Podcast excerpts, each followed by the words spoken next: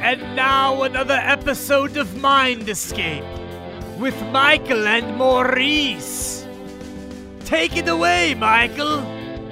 Pre-Socratic philosophers. Okay, so philosophy literally translates uh, translates to the uh, love of wisdom, um, hmm and uh, Which we all should have within us. So here you got two maps. Um, before we get into each individual philosopher, I just wanted to point out a couple uh, regions that were important. Uh, Ionia is like kind of where it all began, which is the western coast of modern day Anatolia and uh, Turkey, as you can see there in the picture on the right. Um, Mhm. And that uh, arrow is actually pointing at uh, Miletus, which is where um, Thales and, and you know the Milesian school kind of all began. We'll get into that in a second. Um, and uh, so the the way that they got over, obviously, everybody was kind of floating around back then, and there was lots of Yes. wars and conquering and different things. But the um, the Greeks founded the Greek colonists um, came to that area um, during the Dorian invasion in the 11th century. Um, and Miletus, like I mentioned, was the most important city. Uh, on the left, uh, we'll get into that in a little bit, but you've got uh, uh, Elia and Croton. Elia, um, and that's Italy, by the way, on the left. That's where, you know, we're going to get to some of these people as well. Um, Elia is where the uh, Eleatic school was, and Croton is where you've got uh, Pythagoras set up camp with his little like um, mathematic kind of occult thing that they had going on there. Um, and that's that back then that was called Magna Graecia. Um, yeah, so most people don't even realize that a lot of these philosophers came from you know different parts, you know Turkey, Italy. You know, it's not just Greece and Athens and stuff. So. Right. So that that right map is like the te- the what would that be? The western tip of Africa. No, no, no. The the the map on the right is the the um the west coast of Turkey. Oh, okay. So you can't see it, but if I zoomed out, you know, Turkey's kind of like goes lengthwise across, and that's that would be the western tip of it. Oh, all right, all right. Never mind. Um. So yeah. Uh. But let's go to the next one. Let's go to our first guy here. Uh, Thales of Miletus. He was probably or most likely the first philosopher, um, and or Western philosopher. Um, he his era was between uh, 623 and 545 BC. Um, he was considered one of the seven sages of Greece. Um, you know, we're not going to get all to the sa- get to all the sages because not all of them were philosophers. You know, but um, Right, right. some politicians and statesmen and that kind of stuff. But um, he was the first uh, philosopher known to engage in scientific philosophy, um, kind of um a curious mind that wanted to know kind of how things worked, and and he was the first guy to step away from like the mythology aspect of it. So back then, um, they would uh, explain things, you know, natural things by saying, "Oh, you know, if the if it was really, you know, the the ocean was really choppy or something, you know, oh, Poseidon's mad or something like that." You know, they would use um, mythology to explain natural uh, phenomena. Where he this was the first guy to say, "Well, you know, there might be a more natural explanation for it." So, um, Interesting.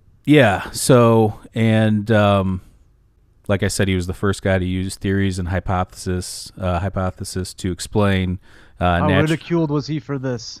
Um, that I don't know that much about. Actually, I don't. You know, everything I've read and studied and researched, it's not something that they ever talk about. I'm sure there was pushback. Oh yeah, the first pe- person to think anything, right or wrong. is But always the other thing is, you got to think about if, if somebody's got an awesome idea. I'm sure there was people like, "Wow, you know, that makes a lot of sense." Maybe not True, true. initially, but um, but uh, yeah, I mean, I'm sure it got to that point where um, that was the uh, the the point of the day. But uh, so yeah, Aristotle noted him as the founder of the Ionian school. Like I pointed out, uh, Miletus, which on the map, you know, on the uh, western coast of Turkey. Um, he okay, so a lot of these po- uh, pre-Socratics had different their own version of monism, which we've talked about before, which is the explanation that one thing is the source of all things. So his Mm-hmm. one thing that was the source of all things was was water. He believed that water was the source of all things, meaning that everything that's made up has something to do with water. You know, and, Good and- theory, yeah. and uh, even that uh, like land for instance is not really you know it's all floating on water you know and we are all comprised of water like all that all that kind of stuff so yeah like i said they each had their own version of monism um, and uh, he was considered the first material monist um, so he used uh, geometry to calculate the height of the Great Pyramid. So this is kind of a, um, an interesting um, an interesting point too. Is that a lot of these pre-Socratic and even other you know philosophers would go to Egypt to learn. So um, you know we'll get to some of the other ones, but uh, you know a lot of these guys went to Egypt to study you know mathematics and uh, different things, and uh, obviously the Egyptians had a good grasp on geometry, having built you know a lot of the megalithic structures and temples and stuff there.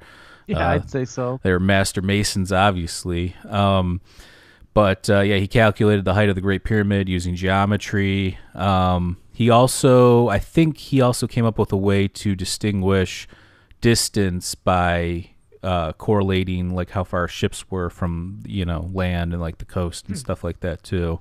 Mm-hmm. Um, so according to Herodotus, who was you know we've we've mentioned him on other videos that we've done. He was Atlantis man, yeah. well, no, he was a um, like a biographer or like a historian. He would Oh, co- collect knowledge and, and put it out there in different writings and stuff like that. But he wrote that uh, Thales predicted a solar eclipse in uh, 585 BC, which is actually pretty remarkable. Um, I think back then it was known that there would be eclipses in certain areas like every 19 years, or I, f- I forget the exact uh, the exact date on those, but um, yeah, it was just it's pre- pretty cool, though. But even back then, yeah, it's pretty cool. You know, you have to have some sort of knowledge or some sort of um, wisdom to do stuff like that because it wasn't really that common back then. I mean, I'm sure the Egyptians and a lot of these other cultures had some some people and um, you know astronomers and stuff like that. But uh, Well, I mean, you remember I was telling, talking about that Frederick Douglass saw an eclipse, which almost started the, the revolution for African Americans. I don't think it was Frederick Douglass. I think it was Nat Turner. Is who? Is that a is that a man? Yeah, that's the guy that you initially told Oh me. yeah, did- maybe it was. Yeah, Yeah. you're probably right. Yeah, Turner. Yep, yep. My bad. Anyways, I was gonna say like even even in the 1800s, people still didn't know what an eclipse was. So Right. back then, it's super advanced. Right. Um, Thales died 30 years before the time of Pythagoras and 300 years before the time of Euclid, um, and was considered the first, you know, mathematician. So Pythagoras, obviously, the uh, Pythagorean theorem Yep. and uh, triangles and all that stuff. Um, and Euclid was considered like the father of geometry, pretty much. Um, so, uh, bu- bu- bu- okay, when Thales was asked uh, what was difficult, he said to know oneself, and uh, and what was easy was to advise another. So, um, his most famous advice was know thyself. I think that's yeah, it's engraved on the uh, front of the Temple of Apollo at Delphi, uh, but it's actually most uh, famously attributed to. Um, Socrates, who who used that kind of thinking a lot. Um, uh, Thales was also uh, the first to use deductive reasoning in relation to mathematics, um, which is kind of interesting. Um, another thing that, uh, like, just a little story about uh, Thales that a lot of people talk about is um, he knew that. That the olive season was coming and it was going to be bountiful. So he went around and bought all the olive presses and he made like a killing because of it. He cornered the market on that kind That's of what stuff. I'm talking about. So he was like the first real savvy businessman that you Yeah. hear, you know, um, which is nice. kind of encapsulates a lot of you know who he was. Another um, another thought he had was he thought magnets were alive, since obviously you know what's the explanation or they had souls. Um, what's Yeah, the yeah. explanation of you know when you, when you don't know much back then scientifically that two things would be you know attracted to each other like that would move without any sort of you know Magic. intervention. Yeah. Well, Let's go to the next one. So Thales was the first one. Kind of set the tone for everybody. Founded the uh, Milesian School in Miletus. And let's go to the next one. So this one I just threw in here. Um, Solon, he was important to the uh, you know the story of Atlantis and Oh, okay. Plato. Uh, Mhm. Plato getting all the information handed down to him. I think it was six generations. Um, so Solon was from like 630 to 560 BC. Uh, he was an uh, Athenian statesman, so he wasn't really a philosopher, um, but uh, he was an important figure in ancient Greece. Uh, he was a lawmaker. He was a poet. Um, he laid the foundation for the Athenian democracy. Um, according to Herodotus, Solon visited the pharaoh of Egypt, uh, Massus II. Uh, according to Plutarch, Solon discussed philosophy with two Egyptian priests, uh, uh, or Cephaphus. I don't, I don't even know how to pronounce that guy's name. Uh, of Heliopolis and Sancius of Sais.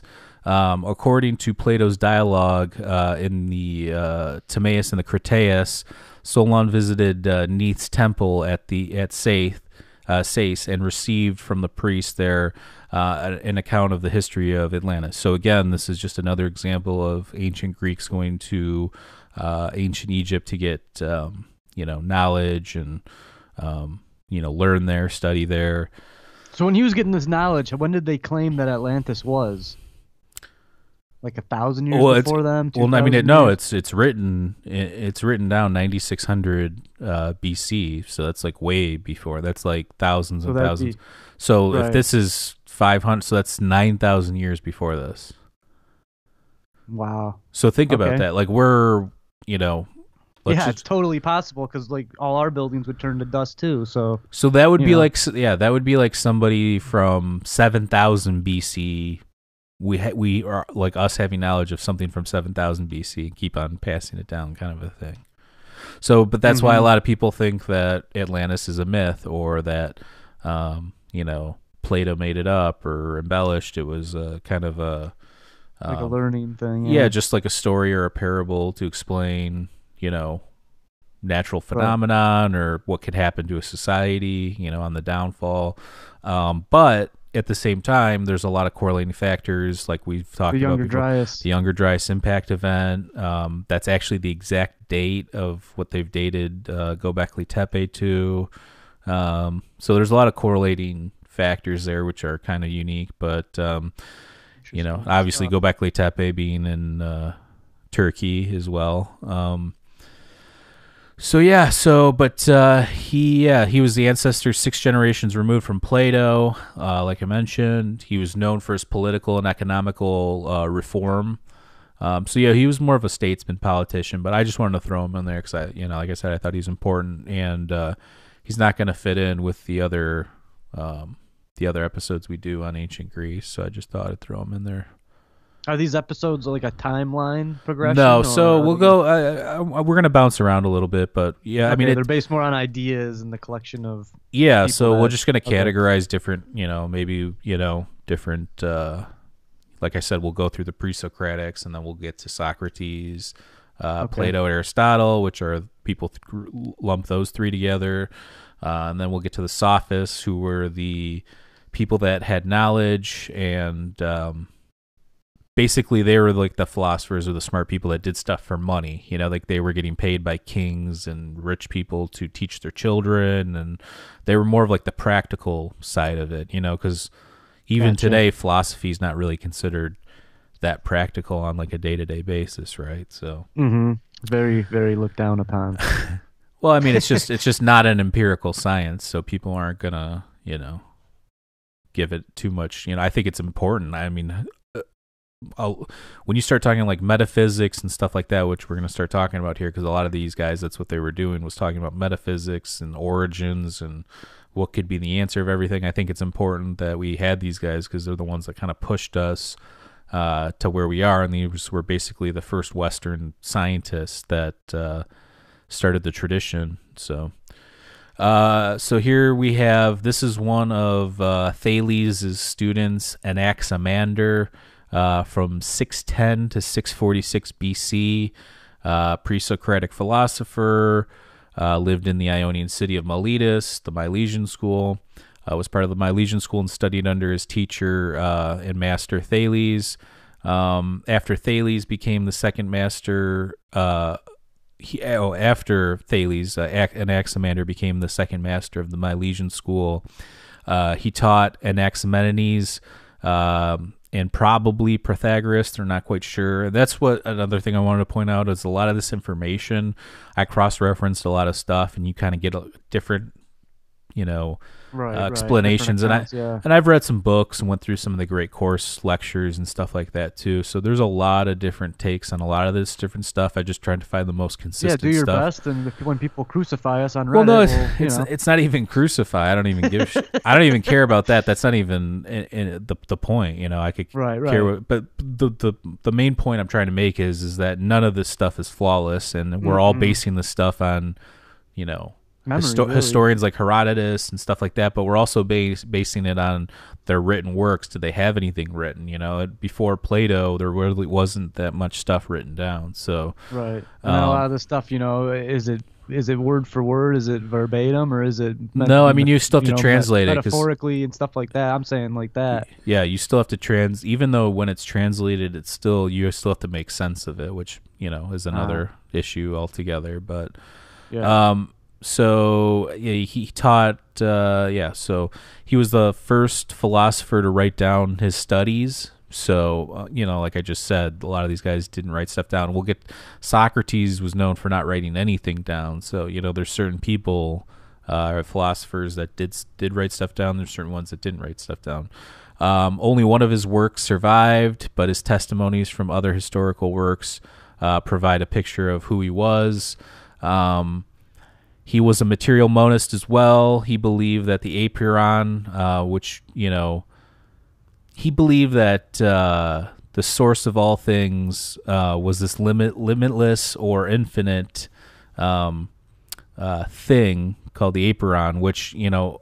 They also talk about the like the arche, which is the first philosoph- uh, first philosophical term, which means origin of or, or beginning. So, um, you know, I think um, you know when you look at it like that, when they start talking about metaphysics and stuff like that, um, you're getting to the point where it's like, okay, these guys are thinking outside the box. You know, I'm, I'm sure right. people before these guys started to think about these things. You know. I don't know how long before, but I'm sure they were thought about before, probably ancient Egypt, maybe ancient Sumerians, you know. But at the same time, these guys started to write it down. These guys started to cultivate like a culture around this kind of stuff and uh, pass it down through um, not just word of mouth, but you know, writing it down and passing it along, kind of a thing.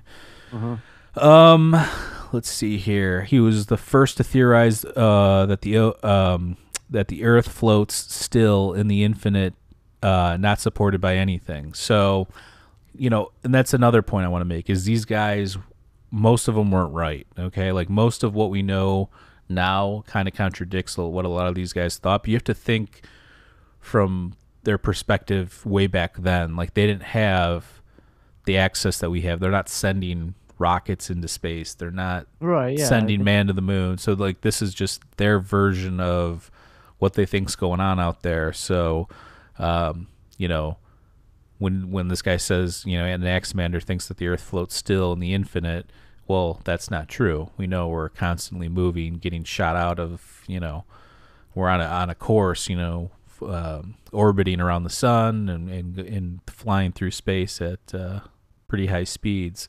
Uh-huh.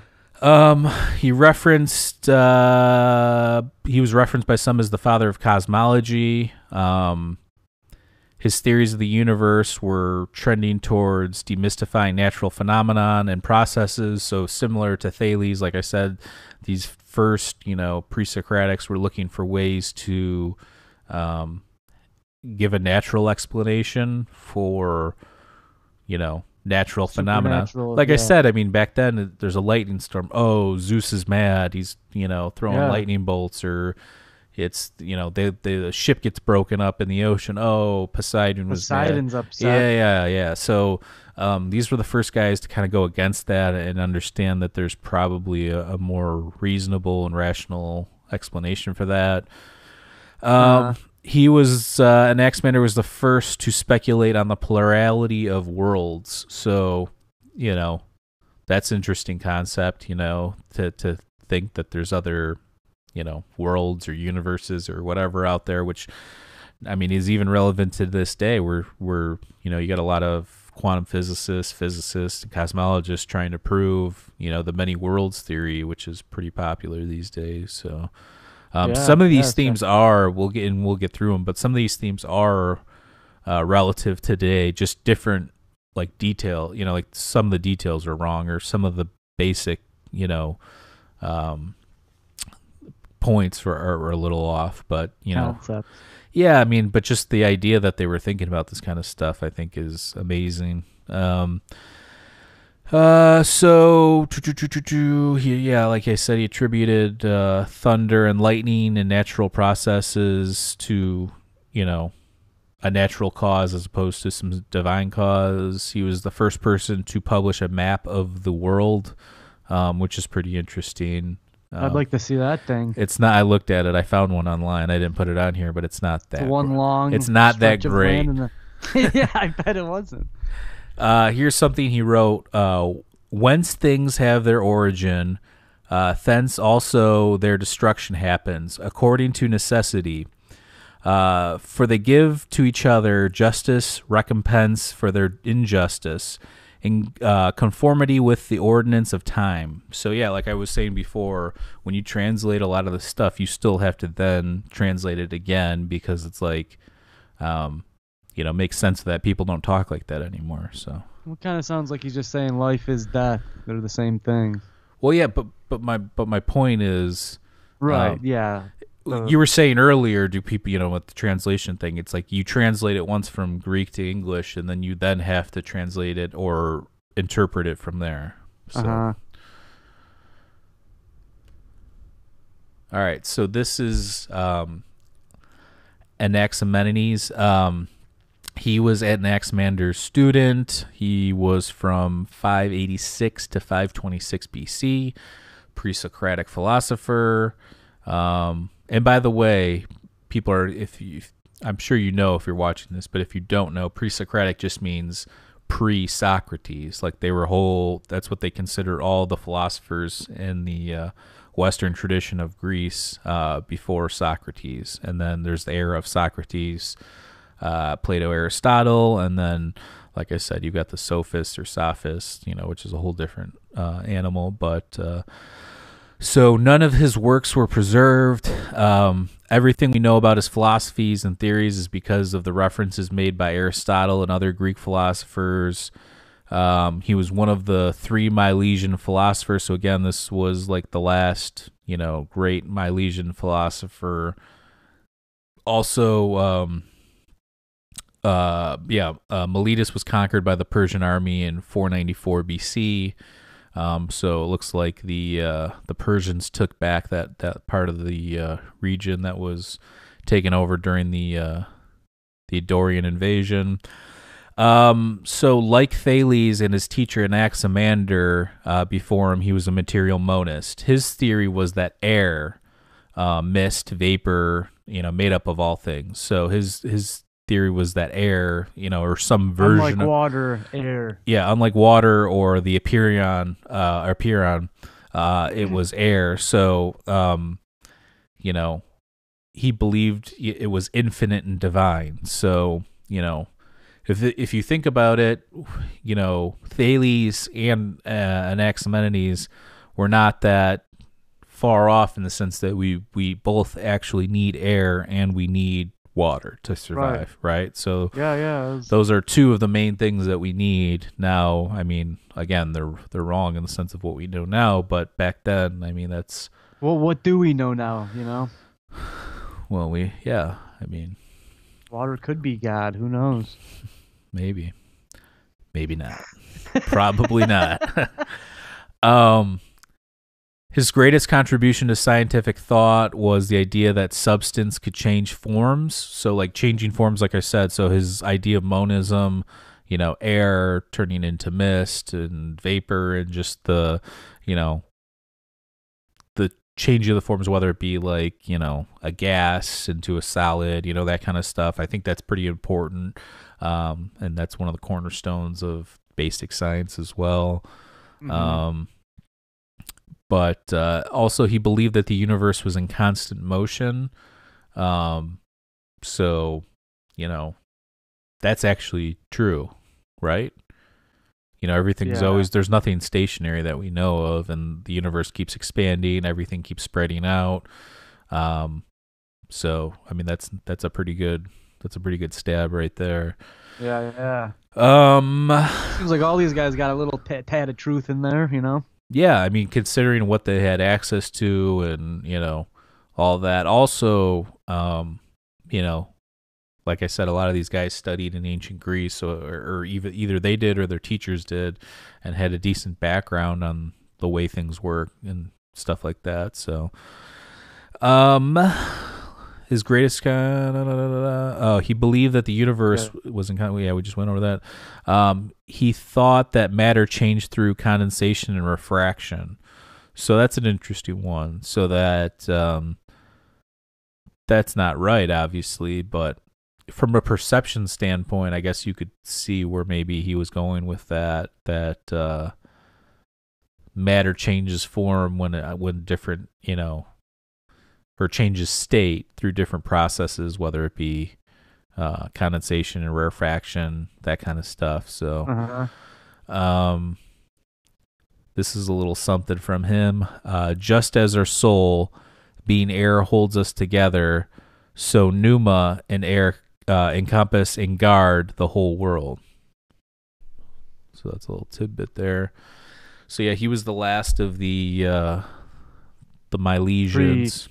Oh, No, no, no. We're not. We we got a few. We got some more here for the pre-Socratics. He was just the last of the Milesian school because, like I said, they got uh, conquered by the Persian army in 494 BC.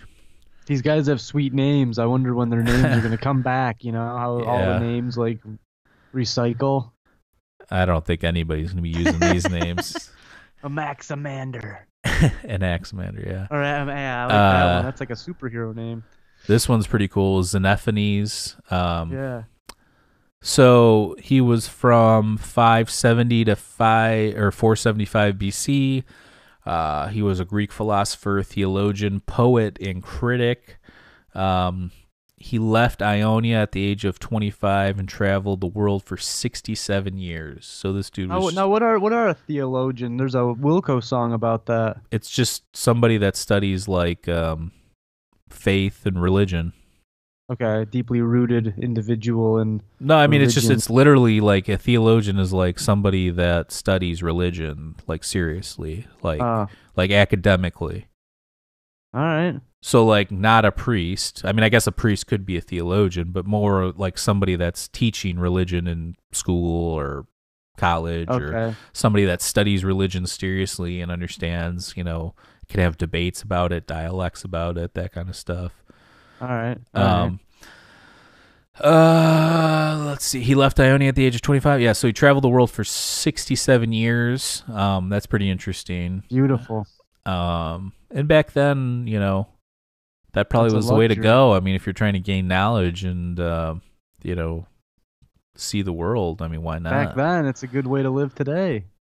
Plus, if you stayed stationary long enough back then, there's a good chance you were either getting con- conquered, going to war, doing something. So, Yeah. Keep uh, keep moving away, man.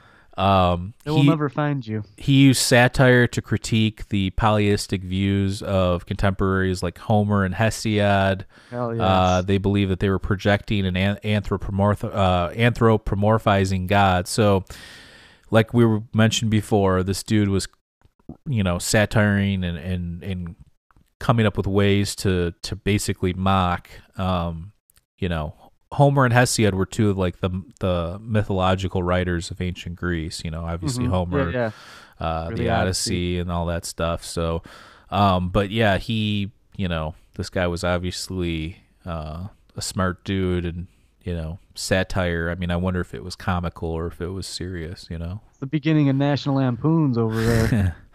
Um, so he wrote about wet and dry uh, water and earth. Uh, he theorized that, um, or I'm sorry, he he theorized about wet and dry or water and earth, and he theorized that these two states would alternate, uh, pushing human life into extinction, and then it would uh, uh, regenerate and vice versa, depending on the uh, dominant form. So this would suggest that he believed uh, in causation, uh, which was a major contribution to the evolution of uh, scientific thinking.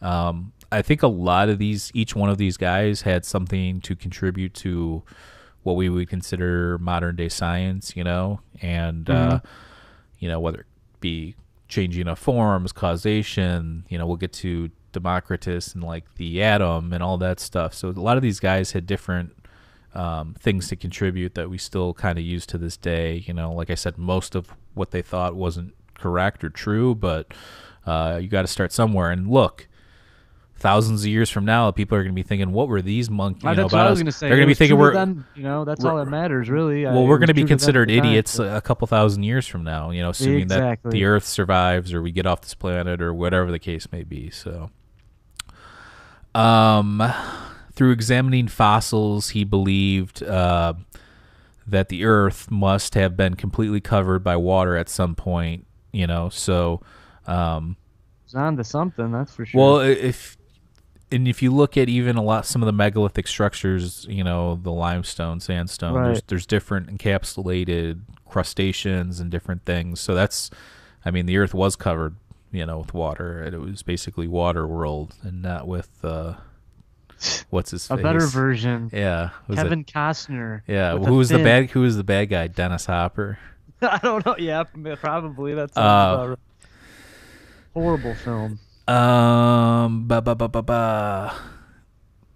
So yeah, so that's an you know, like I said, some of these guys got some of the things right, you know. Um, through examining the, uh, we already talked about that. He believed that there was an infinite number of worlds not overlapping in time. So that's kind of an interesting concept. So there's a Um, bunch of worlds that are running simultaneously. Yeah. that- Yep. Okay. That's what I'm telling you, man. Half these half these theories are coming back. What's the multiverse and stuff? It's No, I, I, s- concept. I, am sorry. I said not overlapping in time. I Oh, okay. my bad. That's Um, weird. That's like almost a Rudolf Steiner esque idea. Maybe. I mean, you mean like the eras, like how he went through. Well, I was talking about like when you die from this, then you go to a different world. Oh, right, I right, don't know right, if it's right. a world or whatever it may be. Right. Dimension, whatever you want to Yeah. say. But again, like I said, I, people are so quick to poo poo when we don't really even know ourselves. So I don't know. At least Yeah. these guys were thinking outside the box. That's what in today's society it seems like everybody's going along that one streamlined. Let's Right. keep cracking open this atom. We're gonna find out the tid. All the little tidbits are gonna tell us the secret. Right. Uh, he was one of the first philosophers to distinguish between true belief and knowledge. So, you know, um, that's important too, you know, and, and we'll get to Socrates and like what do we truly know and that kind of stuff and you know in another episode but it's important to point out that you know these guys were all coming up with these different um, ways to think about things reason and logic and and um, you know what's the difference between belief and actual knowledge and th- those kinds of things so Mm-hmm. um, uh, his epistemology, uh, which is still relevant to this day, states that there is uh, a truth of reality, uh, but it is unknowable to mortal humans. So um, that's something I think about a lot, actually, to this day too. It's like you know, obviously we do this podcast, and I research a lot. I read a lot of books. Um, I'm kind of, um, I'm kind Yeah, of. Yeah, we're never gonna know. Yeah, I mean, I'm that's what I. But at the same time, it's like I'm still gonna try. That's my philosophy on it. It's like I still want to know as much as I can Right, but no at matter It what. gets to the point where you, you could get you could make yourself sick if you're you, you keep trying and trying and trying and right. if you accept it, you might be able to live a more peaceful life. for you sure. know, for sure. Like Emerson, he kind of just like I don't really care if if there you know if all, all that happened. All that really matters is what's going on now and right. kind of that kind of deal. But again, we have a podcast. We want to seek out the truth, so we're gonna crack that nut. So, but uh, yeah, so like I said, I mean that's just something we think about, and um, um, yeah, I mean, Maybe we never will know, but you know, it's good to keep pushing yourself and bettering yourself. So yeah, it's it's, I don't know, man. It's it's just that's one of the the deep thoughts too, too, it, or you know, even like a conscious. If you bring in consciousness into it, it's like, are we ever going to know what consciousness is, or is it the, in the same boat as that? Is that we're never going to know because we're experiencing it and we can't get outside of it to study it like we would. You know what I'm saying? yeah, yeah, for sure. Um, even Sure. if even if it is some byproduct of brain function or wave function or whatever, it, it's not. It's still in that same category to me. But uh, and uh, to people that don't know what epistemology is, I'll just point out it's the theory of knowledge. You know, um, you know, basically, you know, methods, validity, scope, those kinds of things. Um, you know, distinguishes like justifi- justified belief from opinion. Um, and you know, we'll talk about ontology too, which is the study of being or the study of self. Um, so let's go to the next one.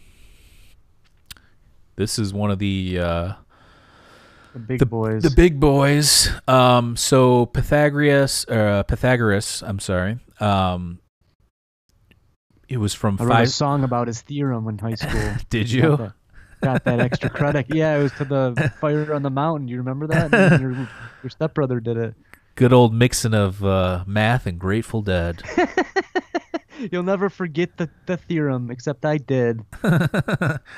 uh, so yeah, he was around from 570 to 495 BC. Uh, he was believed to be an Ionian Greek uh, pre-Socratic philosopher.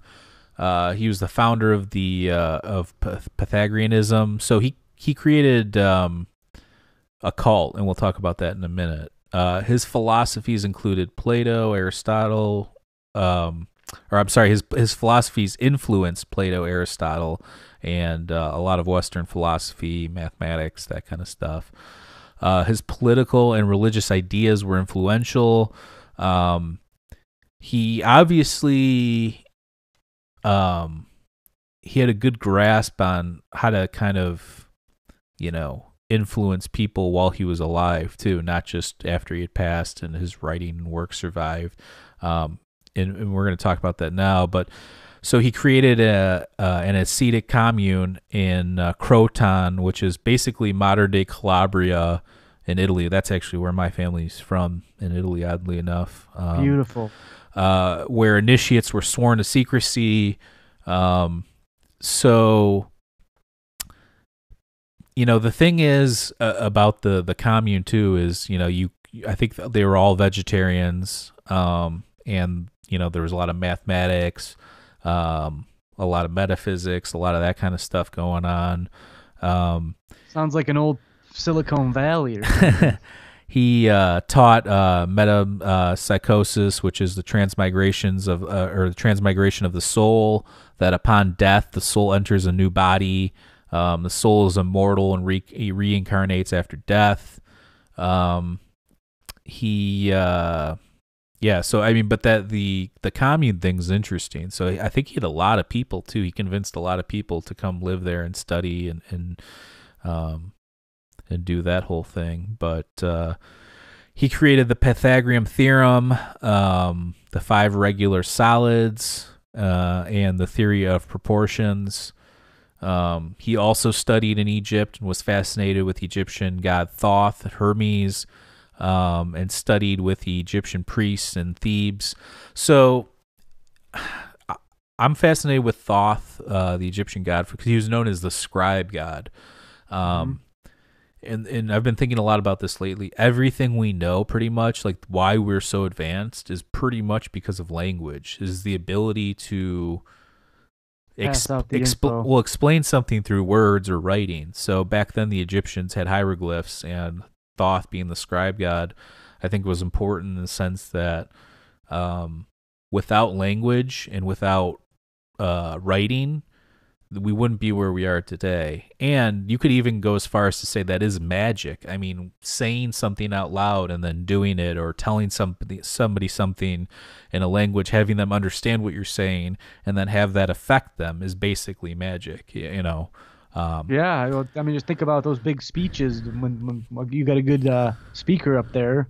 Or we That's can get we could take it fired a, up. That we could take it a, a, bit further. Even laws, like think about what laws are. Laws are written down. You abide by the law. If you don't abide by the law, you go to jail. I mean, that's pretty much magic. You're this is this concept that somebody created using language that you are abiding by. That you know, it's just it's Yeah, just it's an weird. interesting concept. So I think in my um lately studies I've been thinking a lot about how I think language and writing has a lot to do with where we are and why we're here and that kind of a thing. So uh, he learned to speak Egyptian from Pharaoh uh, Amasis II himself. Um, he made the connection between mathematics and music. So um, he That's important. yeah, I mean, I think um I don't know if it was him, but uh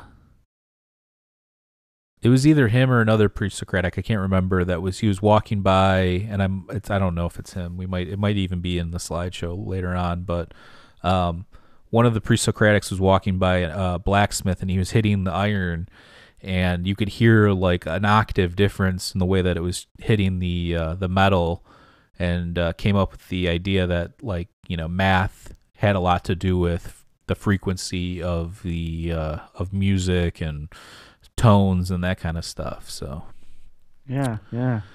uh, he may have came up with the uh, the idea of the harmony of spheres, which is the idea that planets move according to mathematical equations, causing uh, resonant uh, resonant vibration that is uh, inaudible symphony, basically that's tied to math, religion, and harmonic resonance. So it's this idea that um, we or that the universe is basically like the symphony that's inaudible to us, but that kind of resonates at a certain frequency. That's pretty profound. Yeah. Uh, and then there, that little picture down there, that's uh, one of his creations. Uh, Well, we know he loved triangles, so yeah, a tetractys, I believe is how you pronounce that. Uh, and uh, yeah, so that's Pythagoras. I think, you know, obviously is one of the more important ones. And yeah, uh, huge impact on math. Still right. taught today. So this guy was uh, not only did he have some out there theories, he also had some theories that have uh, sustained time. So Right. over to you, Michael. Uh, here we go. This is Heraclitus, um, 535 to 475 BC, pre pre Socratic philosopher um, from the Ephesus, uh, or from Ephesus, which was located on the Ionian coast, which was a little bit um, north of Miletus. Uh, when I pulled up the map initially, uh, he was self taught, said to have led a lonely life. Um, he was known for uh, as the weeping philosopher and the obscure. Uh, he was said to have gained his knowledge from questioning himself. So that's pretty interesting. Um, his main focuses were metaphysics, epistemology, ethics, politics, and cosmology. Um, he was considered one of the fouler- founders of ontology, like I mentioned before. We mentioned epistemology. Ontology is the study of being. So, you know, Oh, it's pretty. It's Who- very specific. who am I? Why am I here? you know, it's basically what what is being. Um, that's that's intense. He coined the term logos, uh, which means a principle of order and knowledge, and uh, it was used in different ways by the sophists and other ancient Greeks. So it was kind of a word that was thrown around with different meanings at, at different times. Uh, he developed the philosophical concept of becoming, which is the possibility of change in a thing that has a being. Um, which you know, if you know if you're aware of your being, that you can then change. You know, so that's kind of interesting. Yeah. Yeah, that's pretty cool. Uh, he was a material monist that believed that fire was the arche. So, um, you know, f- that one, you know, fire is important. Um, we need it, but it's I wouldn't say it's as important as air or water or something like that. No, but Uh, it might have been in uh, some of the theories. But if you we think- cook meat, our brains develop faster, so it might have been a. Well, that could be it. Or if you're talking about like Big Bang, like heat obviously has a lot to do with, you know, stars and the universe and the way that things form and stuff like that. So I guess you could look at it like that. Huh? Um, he believed the essence of the universe is uh, ever present change. So another guy that thought that everything was always changing. Um, he is most famous for saying no man can ever step in the same river twice. So Oh, clearly he's never been on Hogar. so but the idea that No, I get- I well no it's the idea that when you step in the river okay and you let's say you pull your foot out and then you put it in again the properties of that river have already Exactly. changed so Yes. some people would argue that it's the same river since the river of its entirety is just one one thing one essence you know but um you know it's kind of something to think about for sure uh he's probably most famous for and this is a little story about how he died. He died from dropsy or edema, but the way he tried to cure himself or treat it was by burying himself in cow manure. Um, and he Oh, died. He died baking in the sun in this cow shit, basically. Now that's brutal. Um, and there's there's different theories on the way he did it, but just whether he dug a hole and buried himself in it or just rolled around in it, or whatever the case may be, that's that's a terrible way to die. Yeah. All right, Man. moving on. So this is one of my favorite dudes, um, Parmenides. Um, he was born roughly 515 BC, uh, according to uh, Plato's Parmenides dialogue. Um, his birth and death dates are actually kind of uncertain. Uh, he was a pre-Socratic philosopher from Elea, like I mentioned in the very uh, the the slide that I did in the beginning with the map. Elea is on the um, west coast of Italy, and um, he was the founder of the Eleatic School of Philosophy. He was a student of uh, Xenophanes, and uh, he was a uh, teacher of Zeno.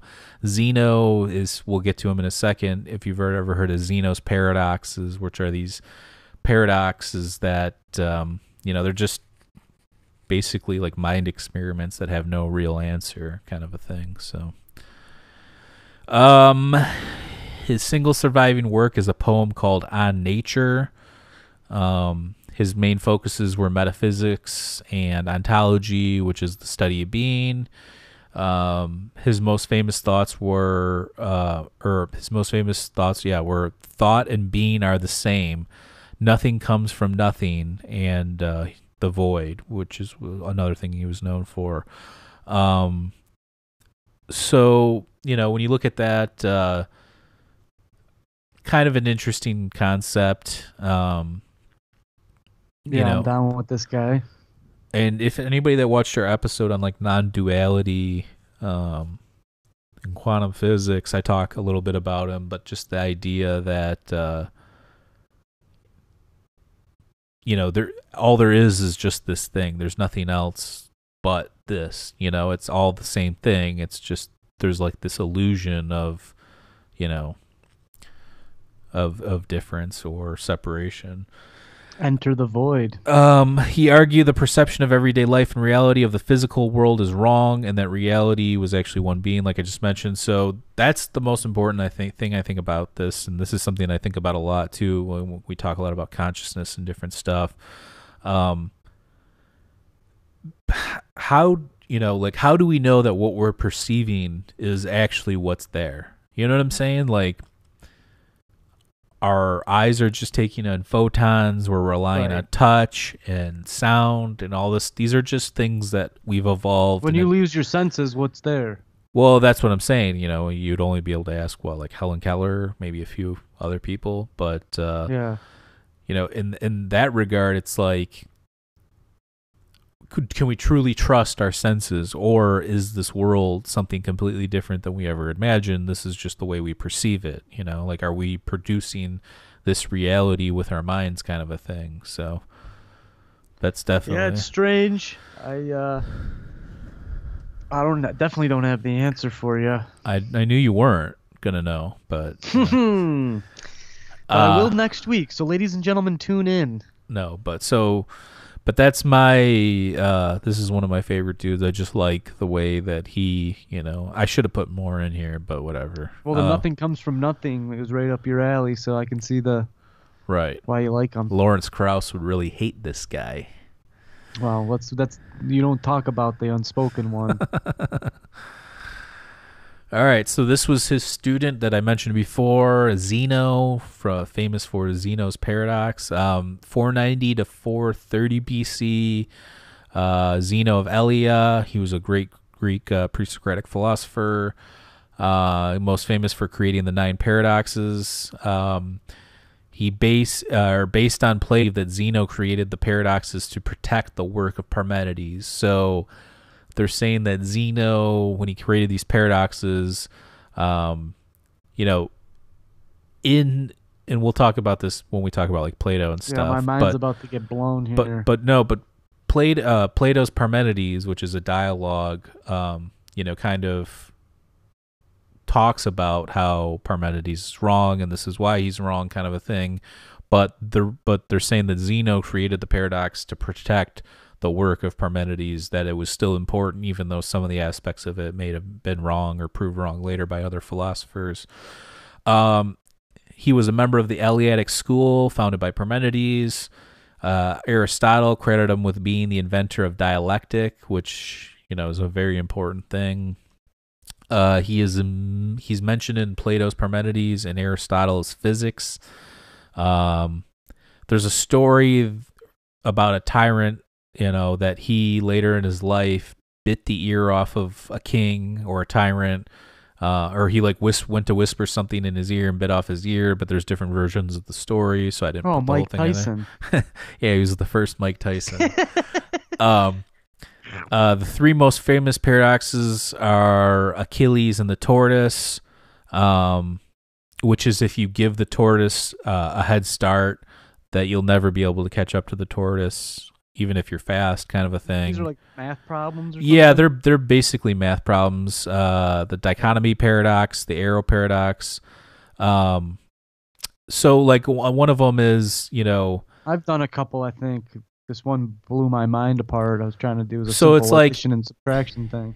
but one of them is is so if somebody's walking down a path and um they walk half there's like an end goal okay? There's like an end distance. They walk they get to halfway there okay? And then they go from halfway there to halfway there again. And you keep going down to to, to it gets ha, go keeps going halfway. It can go on for infinity unless it's going somewhere which which is the the uh where it gets debunked is that now we know that that's not the case. You can't keep going half and half and half and half because you would eventually get to that that point. But um, he was possibly the first philosopher to dabble in mathematical infinity, which I think is pretty important, considering Oh yeah. there's a good possibility that uh, infinity for sure exists. So let's move on to the next one. This is the last guy we're going to talk about today. Uh, probably one of the most important in terms of modern day scientific inquiry and contributions. Uh, Democritus. Uh, he lived from 460 to 370 BC. Ancient Greek pre Socratic philosopher. Uh, his name means chosen of the people. Uh, he's most famous for coming up with the concept of the of atoms and the atomic theory. Uh, the term atom comes from the Greek word uh, atomos, uh, which means indivisible. Uh, the term was not used again until scientists and chemists started using it in the early 19th century. So think about that. This guy came up with this idea and this theory a long time ago, BC, and then it wasn't used again until 2,000 years later. till they're like, oh, this guy was onto something. So that's pretty Yeah. interesting. So, Uh, so this guy lived to be 90. Is that my math correct on that? Or What? No, he was 90 years old? No, that's not the way BC works, bro. oh, Yeah, I'm just joking. okay. I mean, how old was he then? I was just curious if there was like, did these guys live long? What was the age? You know, like around 40s or what was the age expectancy? Uh, yeah. You were I right the it first, doesn't really matter. first time. Yeah, but that's a long life for for back then. I would. Yeah, think, but that you? that's I mean, you look into a lot of these, even ancient Egyptian. There was an ancient Egyptian pharaoh. I forget his name. Pepe. Pepe the second, Pepe the third, I forget, but he lived to be like ninety nine. So it's not Yeah. it's not impossible to live a long time back. If you live, if you were a smart person that had a lot to offer, you had, I'm sure, food and like you weren't suffering, you know. So as long as Yeah, yeah. Nothing hit you like cancer or whatever back then, I'm sure you could live a good life. And back then, I mean, they ate whole foods. They weren't eating processed garbage and olive oil's pretty good for you, you know. So, Yeah, there was Same- just a lot more people living in squander. That's why the death average was way. well, there's a lot of disease and there's no antibiotics Exactly, and stuff like that. So, but I mean, they probably had their own ancient, you know, herbs and medicines and Secrets. stuff. Mhm. um, there is a debate if the idea was originally Democritus's or his teacher Leucippus. So, um, this is where it gets dicey. So Aristotle credited Leucippus with inventing atomism, uh, atomism, uh, but Epicurus was influenced by democracy and uh, Democritus and based his testimony that Leucippus never existed. So there's a debate whether that his teacher Leucippus was a real person or not, and whether he actually came up with the theory first or maybe laid the groundwork for it. So that's kind of debated. I've heard different takes on that and from different people and stuff. So, I mean, Seems like an enormous waste of time arguing over that, but Right. Well, I mean, and then so even to this day, um, we talk about atoms. A- atoms is a huge foundation of you know science. exactly. But you could even say that he's wrong. I think the story goes he was in like a dusty room and he saw particles flying through like a, a shaft of or a beam of sunlight, and yeah, uh, beautiful cinematography. and he saw that these tiny little particles so he theorized that everything was made up of these tiny little particles but obviously those ones weren't atoms because you could see them Right. you can't see atoms but then so today though we coined the term atom which we've given to a specific molecule right or it's just you know Part of a molecule. right. Yeah. so but, but my point is that that still might not be what a real like he might have had the idea that there's something even more fundamental than that even tinier than that that is you know you could go on for infinity. Maybe it keeps going forever. You know what i'm saying? Who knows? But um so there's the void hypothesis which he believed contrary to parmenides and zeno's motion paradox that a void must exist so Parmenides and Zeno believe that a void cannot exist since everything is uh, since nothing is still something, which if you think about it makes sense. I mean, we've talked about this before. The the idea of nothing is still something. You can't argue that it's not because it's still an idea. You know, but in Yeah. concept nothing we know what people are saying when they say nothing, but in reality it's still something. So it's kind of a, a, a mind bender there. Um, Yeah. he believed that knowledge of truth is difficult since perception through the senses is subjective, which is, again, another kind of idea that Parmenides was talking about that how can we truly know you know what's true and what's not when our senses are subjective somewhat you know your idea of what you know you're looking at maybe a little bit different than what I'm looking at even though there is the subjective Oh, it is. thing you know their perception of it might be different so um but yeah so this is there's a couple other ones that we didn't get to that these were the most important ones that i thought uh encapsulated the pre-socratics and the ideas and the foundation for you know where we are today science wise and all that stuff so like i said good, it, sir. In the next episode, we'll get to Socrates, uh, you know, Plato and Aristotle, and we'll just focus on those three, and then we'll get to the sophists, the famous sophists, on another one, and then um, we'll hit some of the. Actually, I want to do one on the Eleusinian mysteries too. I think that'll be interesting. Um, and uh, we'll touch on, you know, it'll be this whole little Greek thing, and then we'll do the same thing probably with like ancient Egypt and ancient Rome, and go through some of the ancient uh, civilizations and stuff. But uh, Beautiful trot around the world. And yeah, I just you know I th- I thought uh, I have been reading a lot about this stuff lately. You know, like in terms of, um,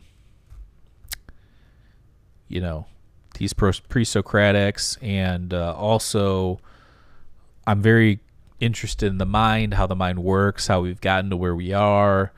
Um, you know, what were the early thoughts like, that kind of stuff. So I think if to know where we're going or have an idea where we're going, uh, you got to know where we came from and, and who got us there. You know, it's like learning how to play music and not knowing who the Beatles were or something like that. You know, so yeah, yeah. It's Uh. also good to seep our audience in some uh, concrete knowledge, if even if it's just a history of some of these places instead of all the heady stuff that we do with a lot of our uh, guests. So it's Right. a good uh, it's a good change of things. Definitely. Right, right, right, right. So, but uh, good stuff, good stuff, and uh, we'll uh, continue this on here. We're going to do another episode with Matt Tiller here in a little bit. Um, check us out on Patreon, patreon.com slash Mike and Maurice. We have a few things up there that are exclusive content.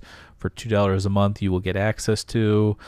Uh, there's all the links to our uh, pages. Check us out, and um, that's it.